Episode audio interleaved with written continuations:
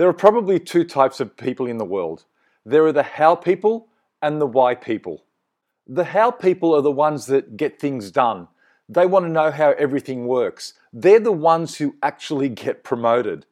They're the ones that get promoted to leadership roles when everything falls over.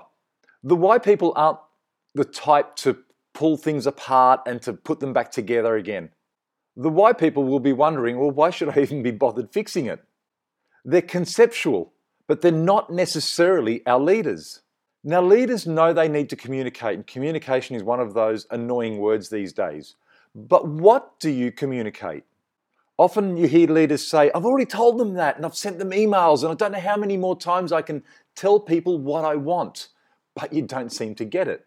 Often leaders are communicating the wrong thing at the wrong time. Here's a simple rule of thumb communicate the why before the how and don't switch too soon. You do have to move from why to how, but the timing between when you move from one to the other is really important. You certainly shouldn't have them flipped around and you certainly shouldn't go too soon.